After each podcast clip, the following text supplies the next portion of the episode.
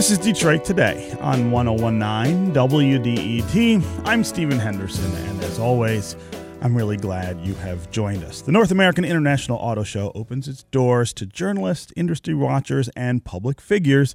Today, it will open to the public on Saturday.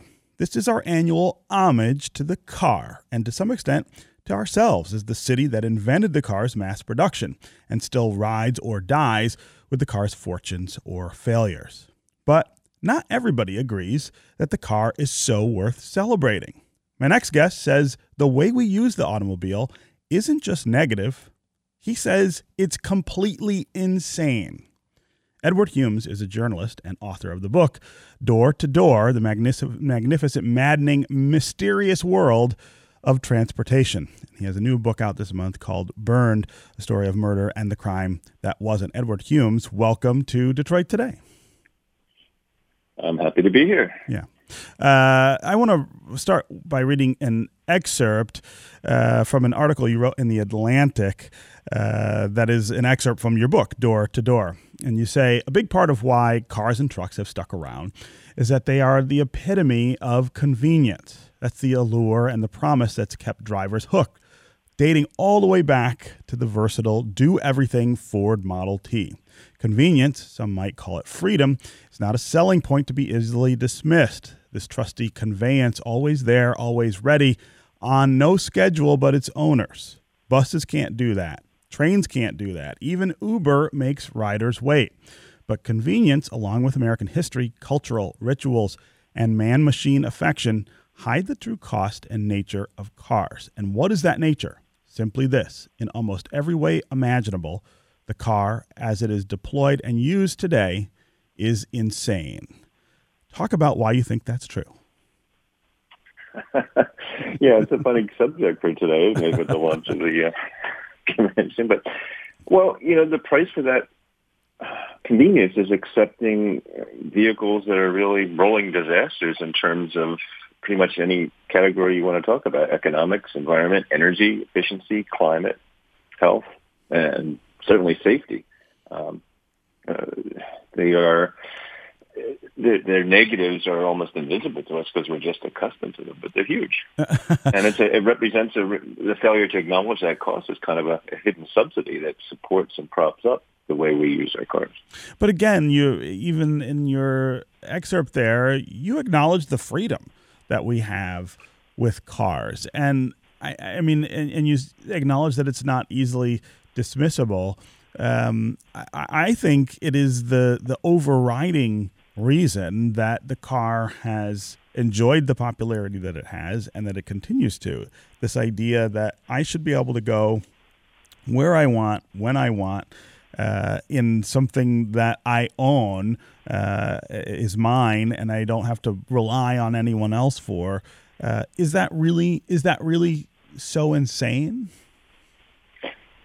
Yeah, it is because we're not actually paying the true cost for that convenience. We're we're foisting that cost off onto taxpayers and society and our children's health and you name it. I mean, if we want that convenience, we actually ought to pay our own way to to support it, but we don't. We we have these massive subsidies uh, in the form of allowing us to use a technology that uh, is harming our environment and harming our health and wasting tremendous amounts of, of valuable public resources and, and our own futures. So, so, so what yeah, are the? If we want to make that choice, we should make it in an informed way and understand exactly what those costs are. I don't think most people do. Yeah. So let's talk about what some of those subsidies look like. The the things that you think are preventing us from really bearing the full burden of our obsession with the automobile. Okay, which one do you want to talk yeah, about? Yeah, yeah, yeah, go ahead and, and, and list for the listeners here the things that you think are are making this too easy for us. Sure. Okay. Well, let's uh, let's talk about the the health costs first. Um, there's there's a really good uh, study out of the Massachusetts Institute of Technology that uh, tells us that 53,000 Americans die prematurely every year from vehicle pollution, not just from pollution in general, but from what's coming out of our tailpipes. Um, and those those men and women and children are losing about 10 years of life on average compared to what their lifespans would be in the absence of tailpipe emissions. Well, that's a lot of lost years and lost lives. And it's a cost that's not accounted for in the price of gasoline or the sticker on our cars. Um, there's the indirect health uh, and national security costs of protecting our energy supplies. Um, there's the the idea that our vehicles, again, as we use them now, they don't have to be this way, but this is how we use them, are our most underutilized asset. Morgan Stanley looked at this, the investment firm. You know, our cars, what, what is the, the default state of our car? It's sitting parked and doing nothing 92% of the time. So we have this, this asset that's the second most costly asset most American families will possess after uh, after their homes, after where they live, uh, and it is basically idle most of the time.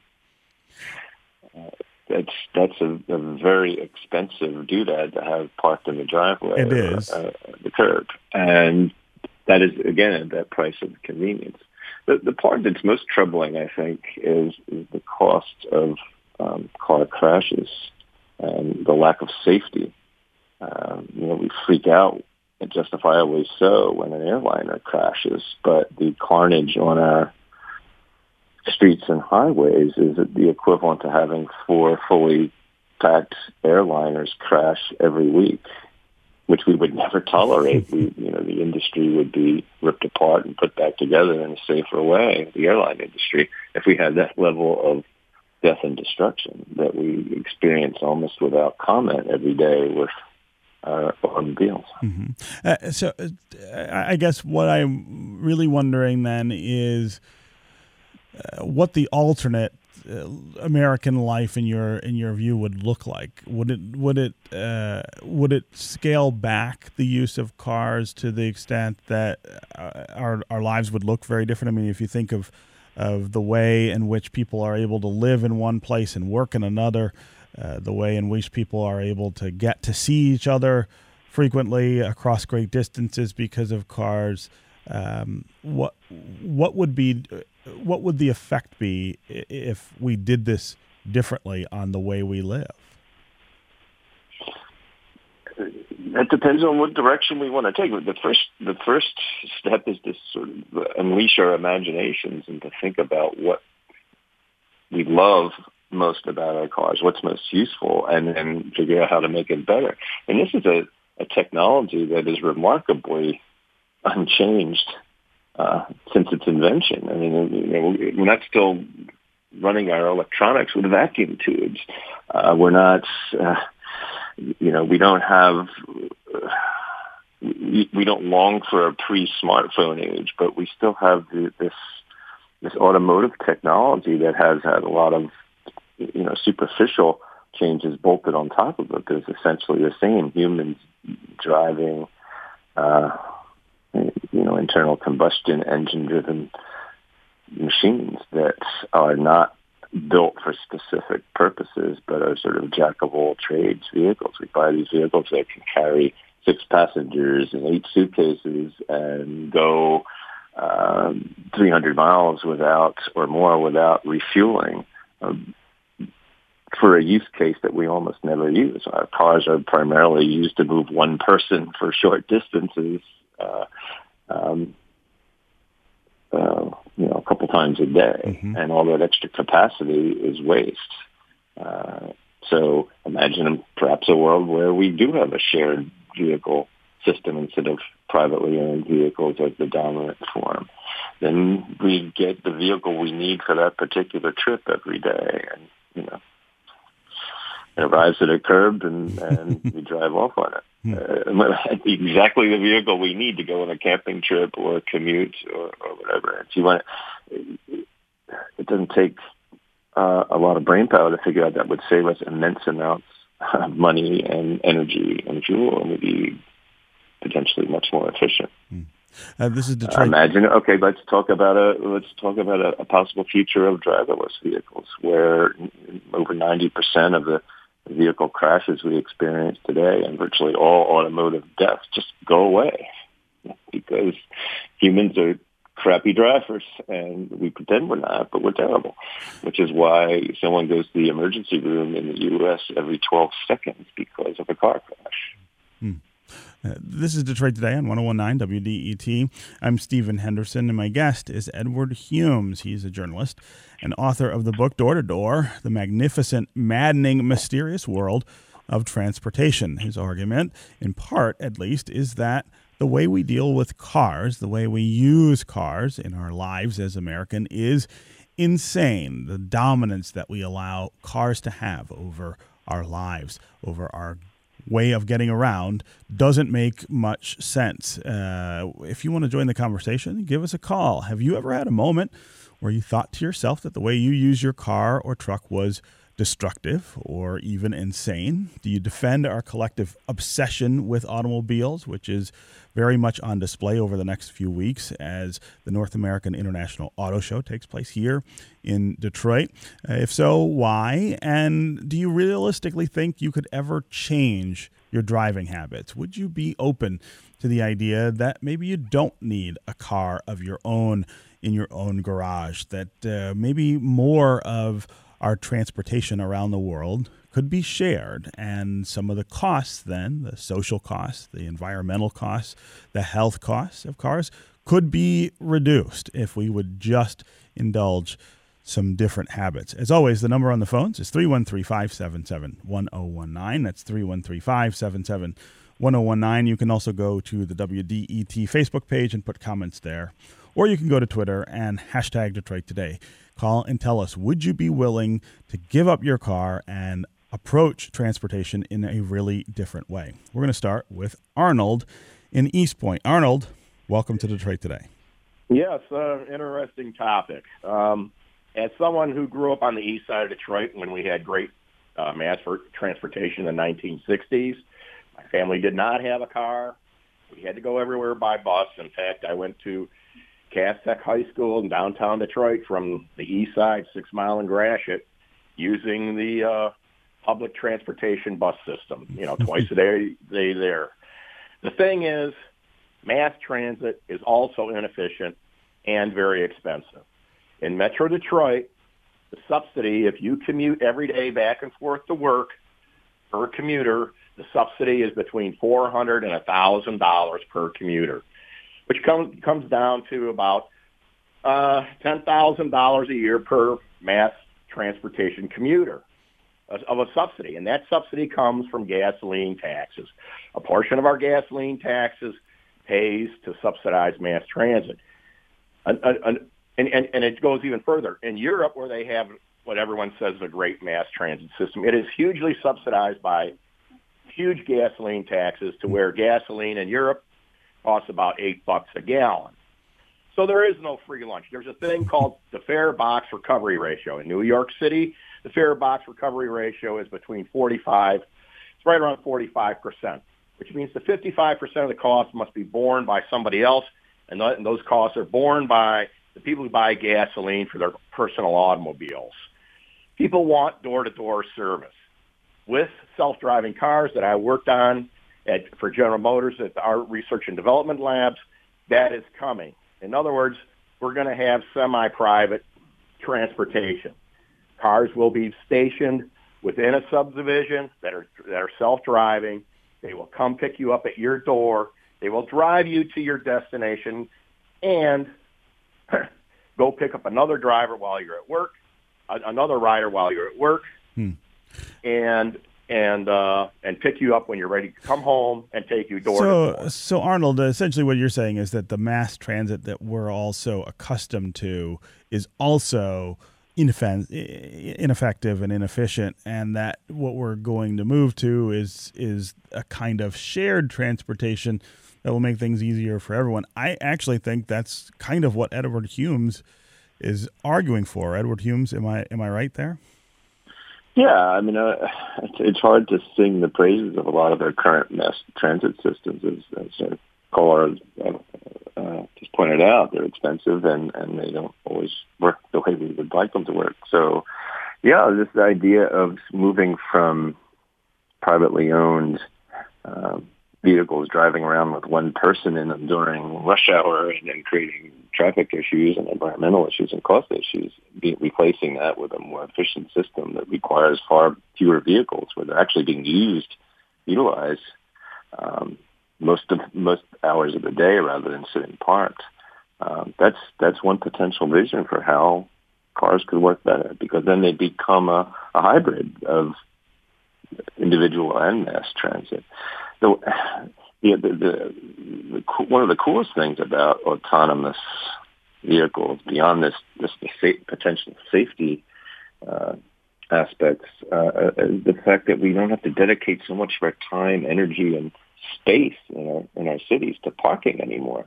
The car doesn't need to park; it just drops off its its occupant and, and goes get gets the next passenger to pick up or returns to refuel or service. But um, this bane of our existence in, in our cities of trying to find places to park, and it, the search for parking contributes to something like 30% of urban urban traffic congestion uh, in the U.S. Uh, that just goes away. We reclaim that space in our cities and use it for more productive purposes than uh, than parking our cars. And, and it almost boggles the mind to think of what we could do with that freeing of resources and and the fact that uh, a, a landscape, a driving landscape that's dominated by autonomous vehicles is one where uh, the cars can can drive more efficiently with less space between the vehicles. Traffic flows change. Um, the idea of of uh, just being able to step out at your destination uh, and and be where you want to be without having to park your car and hike whatever the distance is from the parking space to your destination. I mean, talk about you want freedom and convenience. uh, it's pretty hard to beat that vision yeah. compared to what we have now. Uh, thanks very much, Arnold, for the call and the comments. Let's go to Selena in Detroit. Selena, what's on your mind? Hi, thanks for having me. So mm-hmm. I just wanted to make a comment about my experience. I actually tried, and I did get rid of my car for a full year. And after a year of, you know, walking, biking, Ubering, lifting, I ended up having to get a car again just because of the inconvenience and not having mass transit in the city. Um, I was spending more than I would spend on a car in like Ubers just to get from places to home, to work, to go to the grocery store since there aren't a ton of options in Detroit. And I ended up just getting a car again just because I felt like trapped in my house with not having one. and so what what you went back then to the car after after this experiment? Yeah, I didn't want to, but I felt like it was like my only option to be able to like get around without spending upwards of, you know, forty, fifty dollars on a Lyft ride to get to the mall or the grocery store. Um, and just have that freedom of being able to get up and go whenever I wanted. I could definitely get around Detroit really easily. I rode my bike a lot and commuted to work on my bike, but being able to like go to a friend's house or go out or do anything, I felt very trapped because I'm like, oh, do I want to spend the forty dollars on an Uber? Is it really worth it? And I was like, just kind of like going claust- like getting claustrophobic in my house. So I ended up just going back to the car. Yeah. Uh, Selena, I appreciate the call and the comments. Uh, Edward Humes, uh, uh I, what, one of the things that jumps out to me about what she's saying is how unprepared we are in cities like Detroit for the alternatives that you are in favor of. This idea that we could do it differently really is dependent on more than one person deciding to give up their vehicle and do something different. It really it has to become a cultural imperative and it has to shape the way that we make decisions as communities and as cities. Uh, and that's not happening right now. Oh, well, I, well, I agree with everything you just said. And, and also, I, I think it's wonderful that Selena made this, this experiment to see if she really could uh, de-emphasize a car in her life, and and so that enables her to make an informed decision. No, I I, I need a car. I I'll, I'll bet that she does uh, has a more hybrid transportation existence than she did in the past, though, hmm. where sometimes she doesn't need that car as much as she did. Um, I think these kinds of changes are happening in different communities. You know, we have had 60 years of designing our landscapes to, to advantage cars uh, instead of pedestrians or bikes or whatever you know you know streetcars from you know the first part of the 20th century were advantaged. Uh, we make these choices and then we design our our lands our built landscapes accordingly. So that changing that in any significant way is going to take uh, desire and, and a lot of time because we plan our transportation 30 years and more out.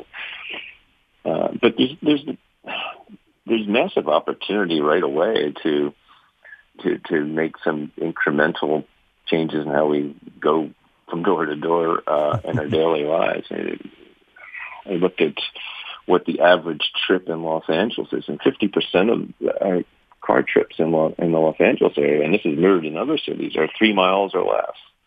Um, there, there's there's trips that we used to um, not drive to do, like walk to school. Um, you know, in the 60s, 50% of our school kids walk to school, and now it's something like 13%. percent mm-hmm. uh, why why has that changed? Uh, is it because we don't have the time? Is it because the landscape has become less unfriendly for or less safe for walking? Um, looking at that, that looking at it that way and saying, well, are we just driving more than we really need to? Would it be better for us in terms of health and efficiency and cost savings and, and even getting there faster if we didn't drive so much? Um, I think every community finds its own answer to that, but uh, it's something we're thinking about. That we've had this transformation without realizing it into a, a place where we get in the car just to take a, uh, you know go a few blocks rather than to get there by some other means. Um, and maybe that's the way the world is going to be from now on. But it's we haven't made that decision in a very conscious and thoughtful way. It's just kind of evolved over time. And some communities are looking at it differently. Other communities are advantaging different forms of transportation. I've been spending a lot of time splitting my time between California and Seattle. Uh, if you want to go to downtown Seattle, uh, you get there faster if you take mass transit because they have rapid bus lines with dedicated lanes, and you zip by. There's no better feeling than zipping by people stuck in traffic when you're on a uh, on the bus, and then you get off right where you want to be without having to park. It's it's a. I mean, there are ways to make alternatives work better and to advantage them if that's what we want to do in a community. Now, we're going to take a quick break, and when we come back, we're going to continue our conversation about cars and our use of cars, whether we can rethink that, and whether what we're doing now, our strong dependency on cars, is in fact insane. Stay with us and stay with us on the phones. 313 577 1019 is the number. Uh, you can also go to the WDET Facebook page and put comments there. Or go to Twitter, hashtag Detroit Today. Tom and Gene in Detroit will get to you next, and uh, we'll see who else wants to chime in on this conversation. This is Detroit Today. We'll be right back in a few minutes.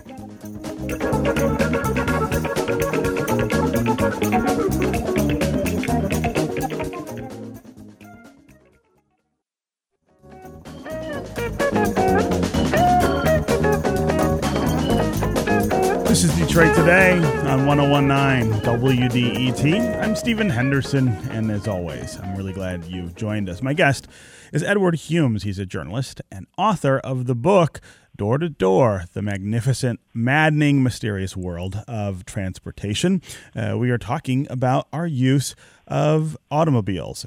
He had an article in The Atlantic published that talks about the absurd primacy of the automobile in American life. The idea that we are so dependent on cars that we own ourselves, and uh, that's how we get around. Uh, is there a better way to think about that? Is there a better way to design cities, to design our lives? So that we're not so dependent on these cars, which of course are very inefficient, are quite bad for the environment, and are also dangers to our health If you think about the number of people killed each year, each week even, in auto accidents. If you want to join the conversation, give us a call. Tell us, have you ever had a moment where you thought to yourself, the way you use your car was destructive or insane? And what are you doing about that? What are you trying to do differently? And how successful are you at it, especially here in Southeast Michigan, where, of course, we are very, very, very dependent on the car and very happy about that dependence. We celebrate that dependence each year during the North American International Auto Show, which opens this Saturday. This week, of course, is media and industry preview. Uh, you can also go to the WDET Facebook page, put your comments there, or go to Twitter and hashtag Detroit Today. We'll try to work you into the conversation. And as always, the numbers here in the studio is 313 577 1019. Let's go to Gene in Detroit. Gene, welcome to Detroit Today. Uh, good morning, Stephen. Hey, Gene. Uh, your guest is uh, eminently correct in uh, all the things that uh, he's been illuminating, but three things uh, seem to stand out right away in what's about to happen with uh, automobile production, which, of course, is of, of the last vestige of the horse and buggy era. One is that the styling of, of the car is going to go all internal. Uh, everything for uh, convenience, internet connection, etc.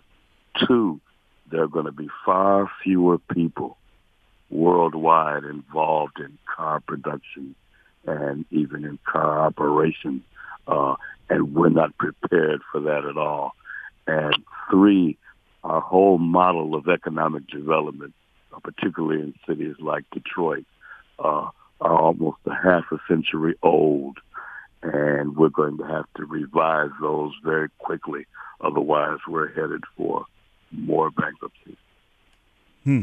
Uh, Gene, I really appreciate the call and the thoughts there. Edward Humes, uh, respond to those predictions uh, about the future of the automobile. Uh, well, I think change is inevitable. It's it's going to not be overnight for sure, and and that will it, it will change the automotive industry and the transportation industry, but it will create opportunities as well as as and old, you know, new new avenues of investment and modes of travel will open up to replace what we have now. That's inevitable. I mean, that happens in every industry. It's happened in transportation in the past. Um, the transition from the horse and buggy economy that uh, Paul just mentioned to the um, you know, the automotive economy we have now in terms of, of the dominant mode of transportation. And you know, we don't think about that, but that was huge and wrenching and cost millions of jobs and livelihoods changed and the streetscape changed and sooner or later that's going to happen again. That's that's the way of the world. That's almost uh, to be expected and and ultimately desired. I think. I mean, we want better ways to get around. We all want that. Uh, yeah. Uh, again, but but it's going to be wrenching and it's going to change. I, I want to get back to what you mentioned. Can we talk about the safety aspect of this too? Sure. The lives lost. Um, we were talking about right now um, a, a car reality in which there's a death every 15 minutes in the U.S. Um, and trip to the emergency room every 12 seconds, and and and some, someone who requires medical treatment every seven seconds because of a car crash. And um, three causes of those. All of them are human human failings. It's not um, a technology techno- technological problem. It's the fact that they're either uh, driving intoxicated, or we're driving too fast. It's human error, uh, or we're driving too distracted. And those are the you know there's ninety percent of the of the carnage right there um, because we, we're terrible drivers. Human beings are not built to do what we're requiring ourselves to do on on our highways and streets. And why is it that we have cars that can speed? I mean, our, we have technology that knows where our vehicles are and what the speed limit is in those locations. Uh, it would be almost inconsequential to build cars that can't speed, but we don't do that. We have sensors that can sense, uh, and these have been tested, the blood alcohol of the driver just by them touching a steering wheel.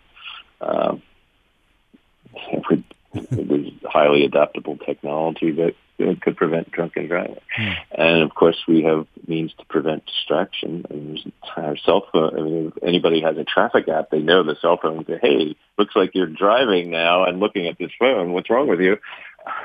you could just as easily have a car smart enough not to let you do that. Mm. You could incorporate technology that would eliminate, go a long way to eliminating some of our safety issues, and yet we don't do it. Um, and that's part of the freedom and convenience, apparently, that we treasure too—the ability to kill ourselves uh, in our vehicles and to kill other people. uh, I would argue that that should change.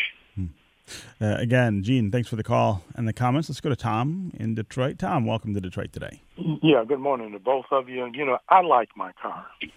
I like the fact that I can, you know, hit my remote, start it, start it up, and let it warm up, and I can walk out and get in and go where I want to go. Because, I mean, obviously, bringing it home specifically, rapid transit in Detroit and even this uh, metropolitan area. I mean, there are too many people who are opposed to it. So for me to be able to, regardless if I have to find look for somewhere to park, for me to get in my car, travel whatever how far I want to go to, it's a convenience rather than sitting around waiting for an Uber to come, or as the gentleman, Mr. Humes, said earlier, you know, some car from some place will roll up and you know pick you up and you know take you. No, no, no, no. I want to do my driving myself. And one more thing before I go. I'm going to keep my hand on the wheel and my feet on the accelerator and the brake. because, I mean, technology, as wonderful as it is, man made that technology. So you're really doubling down on the on the status quo and, and not really moving even in the direction that uh, uh, that that the industry is moving. Tom, I I appreciate the call and the the sort of bold stance. I don't imagine that uh, our guest today would uh, would agree with that uh, for a number of reasons. The health reasons, obviously, uh, being being first and uh, and foremost there. But uh, I do appreciate the call and the comments. Let's go to Annie in Beverly Hills. Annie, welcome to Detroit today. Well, thank you. Good morning. Um, I the, the, this last caller was very interesting and is uh, representative of my point. Um, I think that we cannot change as a society because we are so romantic, romantically attached to our vehicles. We, why do we build cars that speed so fast? Why do we build cars that have sexy lines and revving engines? It's because that's up, it's it's who it's who we want to be. We align who we are with the vehicle that we drive.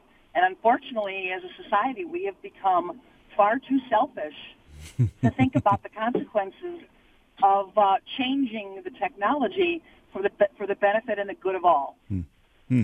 Uh, so, Annie, I wonder, given your your stance on this, what you make of this week coming up, uh, and where the whole world really comes to Detroit uh, to see the next the next big thing in autos, and then the show opens to the public, and we have hundreds of thousands of people who come to celebrate well, the car. Of, and I'm certainly one of the ones that would attend that because I live in the Detroit area and have been going for years, mm-hmm. every year.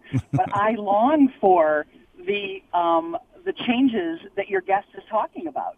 The, the, the, the, the ideas that are outside of the box that are really going to open up opportunities um, and and uh, the technologies that will be shared use vehicles. Um, it uh, it can be both. I think. Hmm. Uh, Annie, I really appreciate the call and the the sort of honest take that you have on this. This split mind that I think you have to to indulge here if you live here in Southeast Michigan about the car, the way it dominates down, the way it might change in the future. Uh, Edward Humes, I will uh, give you the last word on this subject.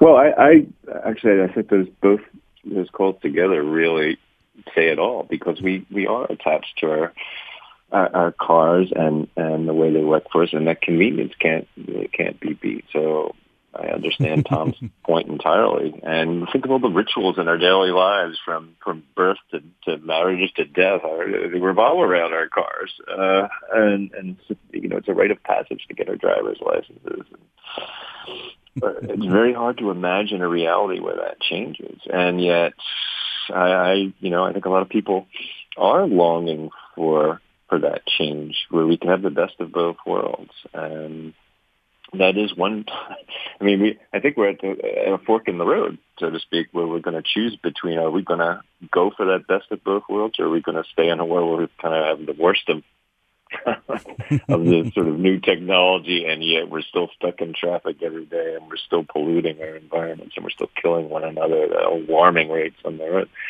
we have to we have to make a balance between those two poles. And I, I'm kind of optimistic that that is after a lot of angst and, and effort that uh, we're going to get there.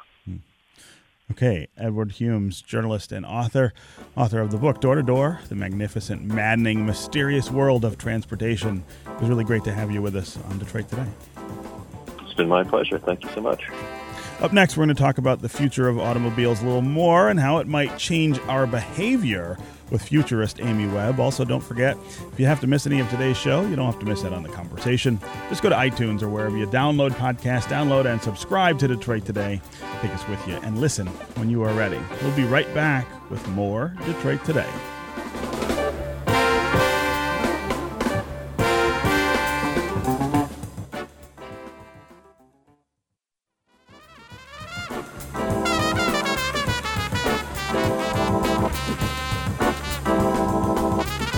This is Detroit Today on 1019 WDET. I'm Stephen Henderson, and as always, thanks for tuning in.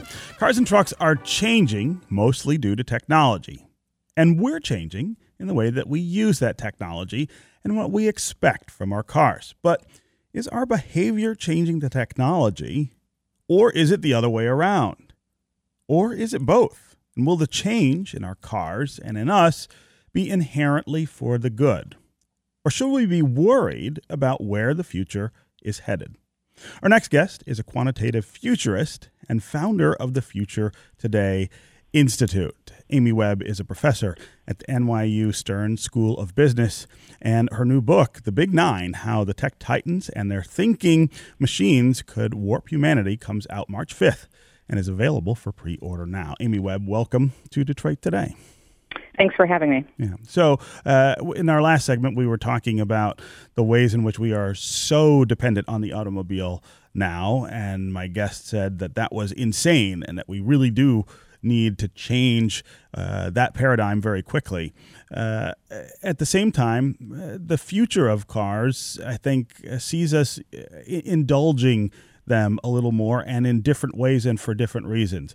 Can you talk about how you see cars and trucks changing in the future and how they may change us in the future? Sure. So, you know, as a futurist, a lot of a lot of people think that most of what I do is only look ahead, um, and people who do this professionally look backwards as much as we do look forward. So, with that in mind, um, if you go back, you know, over a hundred years, we had the uh, advent of something called the omnibus, which was a precursor to a lot of the public transit that we have today.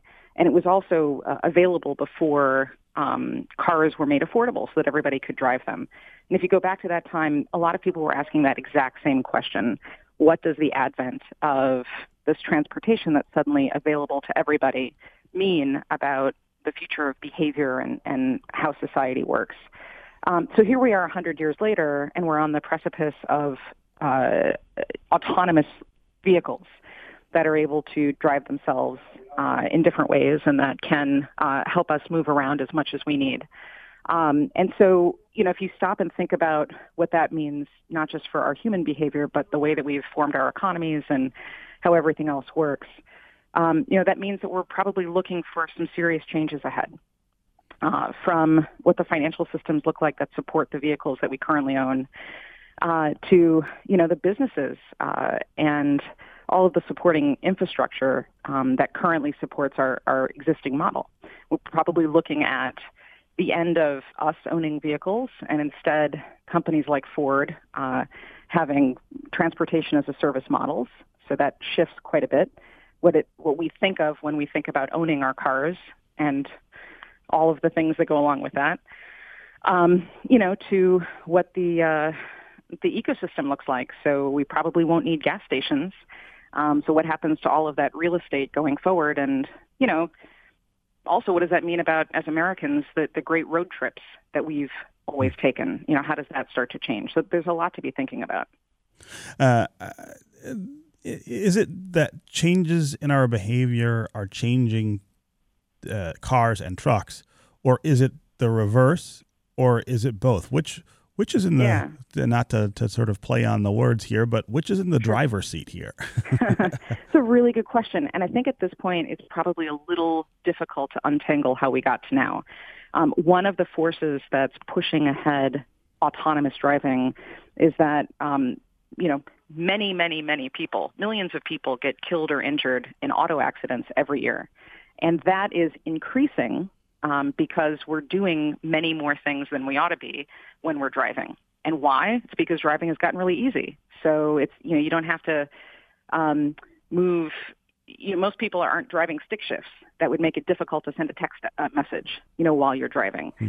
So to some extent, you could say uh, it's it's the fact that cars have gotten easier to drive um, and all the pro- proliferation of all of this new technology, which has shifted our behavior in the car, uh, which has caused more accidents, which is helping drive autonomous um, vehicle adoption and all of those different features. So that's one possibility. Um, on the other hand, you could say that we're living different types of lives now and um, seeing driving more as a basic utility that we subscribe to or have access to fits our more modern lifestyle. Um, so they sort of go hand in hand. Um, are these changes making us better? Is all of this technology and the merging of technology and transportation making us uh, uh, more efficient, uh, smarter? Is it, it is certainly making us safer. I think everybody agrees on that. But are these changes we should be wrapping our arms around and embracing, or are these changes that we should have a little bit of trepidation about? Yeah, that's a great question. Um, and, and, the reason that it's a good question to be thinking about within the realm of transportation is because you could ask that same exact question of many other technologies, whether it's genetic engineering or artificial intelligence or, or any other. Um, so we should always monitor change and ask, well, what does this mean? With an open mind to the extent that we can. And I know uh, I'm from the Midwest originally. I, I know the some of the sentiment now in Detroit. On the one hand, it's you're pretty excited because there are all these new features coming out, really cool new uh, prototypes and concept cars. On the other hand, um, the advent of uh, increased level two functionality for the autonomous driving component as it as it moves up to level five eventually is probably going to mean that that that the whole industry and the whole landscape looks quite different than it does today. And it's not going to happen overnight, but it is probably going to happen. So the people who work in the auto industry, the auto manufacturers themselves would be wise right now to start thinking through those implications and to work backward, back to now, uh, to figure out how can we make the best possible decisions given what we know to be true today. Hmm. And this is Detroit Today on 1019 WDET. I'm Stephen Henderson, and my guest is Amy Webb. She is a quantitative futurist and a professor at the NYU Stern School of Business. Her new book, The Big Nine How the Tech Titans and Their Thinking Machines Could Warp Humanity, comes out March 5th and is available now for pre order. We're talking about the future of cars, the future of transportation, all of the technology that is coming to bear on the way that we interact with our cars, and how that's not only changing transportation, it's changing us. It's making us into different people than we are now. Is that a good thing, or is that something we should be fearful about? If you want to join the conversation, give us a call. Tell us how you are seeing the tremendous changes in technology in our cars. Is it something that you demand now in vehicles that you buy? And what are the things about that technology that appeal to you? Or are you somebody who is just a little nervous about the technology that's uh, taking over the automobile, especially self driving cars? Are you nervous about the idea of the computer taking over instead of humans? As always, the number on the phones is 313 577 1019. That's 313 577 1019. You can also go to the WDET Facebook page and put comments there. Uh, or you can go to Twitter and hashtag Detroit Today, uh, and uh, we will try to work you into the conversation. Uh, Anthony on Facebook says the automobile industry has created an oligopoly for oil and rubber and gas and steel. The owners of all the major commodities in the auto industry have entrenched the status quo of combustion engines, polluting our environment, traffic congestion, stress, and frustration, and deaths from vehicle collisions. It is insane. Uh, also, Jeff on Twitter says, I think Elon Musk agrees with uh, Edward Humes, who was our guest earlier, that internal combustion engine cars in the status quo is insane. And if you've been paying attention, it's pretty obvious the internal combustion engine will be gone in cars within the next 10 years. Uh, Amy, I want to talk to you a little about being a Detroiter uh, and, and, the the genius of the internal combustion engine and all the great things sure. that brought us here. This is the week that we start really celebrating that. We do that every year at the North American International Auto Show. Is that a sign of the past trying to sort of cling to the future? This this celebration we have of all things auto, uh, or is that something that also will find new footing in uh, in our transportation future? Well, I mean, I think it's important to note that that uh, new energy vehicles or NEVs are also a part of that show. So it's not just yes. internal, you know. but, but here, but but um, one of those Facebook commenters made sort of said something that I think is pretty interesting with regards to oligarchies and and uh, and oil. You know, what a lot of people don't realize is that China currently is buying uh, the lion's share of electric vehicles that are, that are sold in the world every year. Um, as of April 8, 2018, uh, last year, China had bought 35 percent a third of all of the vehicles sold in the entire world.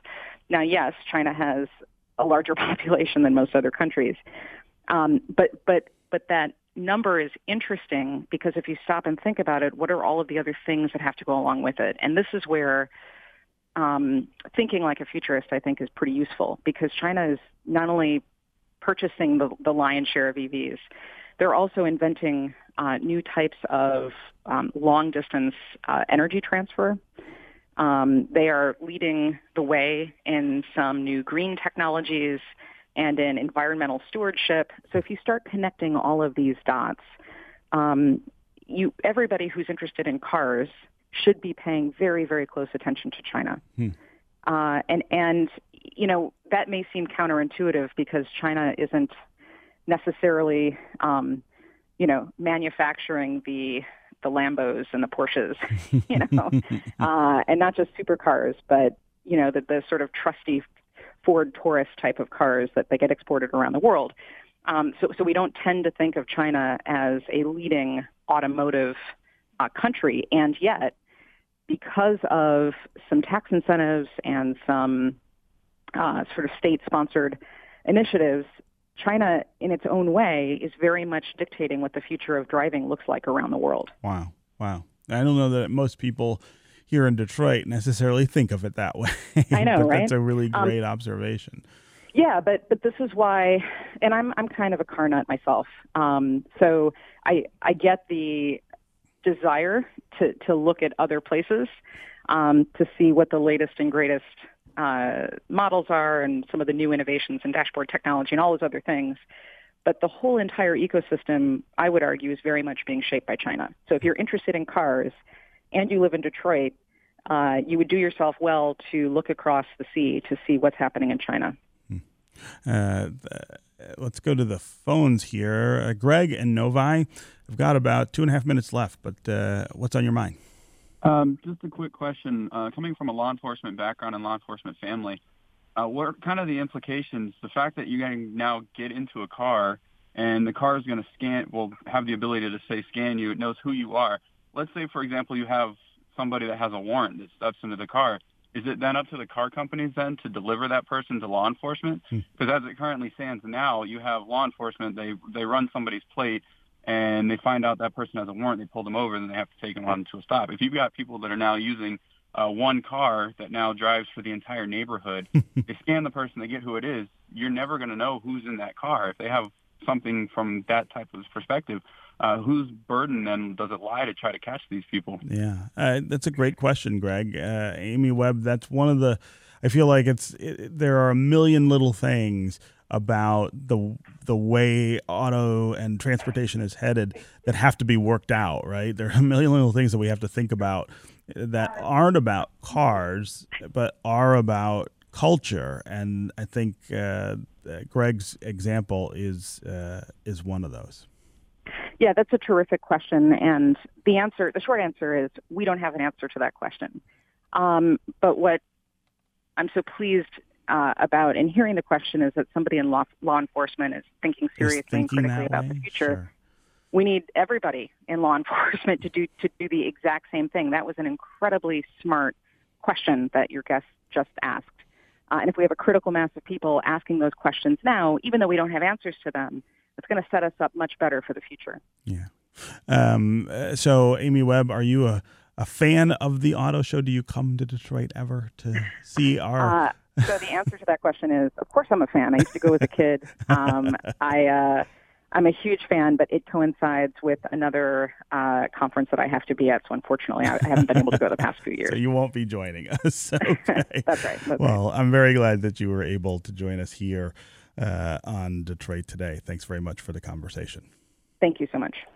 Okay, that is going to do it for us today. Remember, if you had to miss any of today's show, you definitely don't have to miss out on the conversation. You can hear this show and all other past editions of Detroit Today on the Detroit Today podcast. Download and subscribe it on iTunes or wherever podcasts are available. This is 1019 WDET, Detroit's public radio station, a community service of Wayne State University. I'll be back tomorrow. I hope you will too.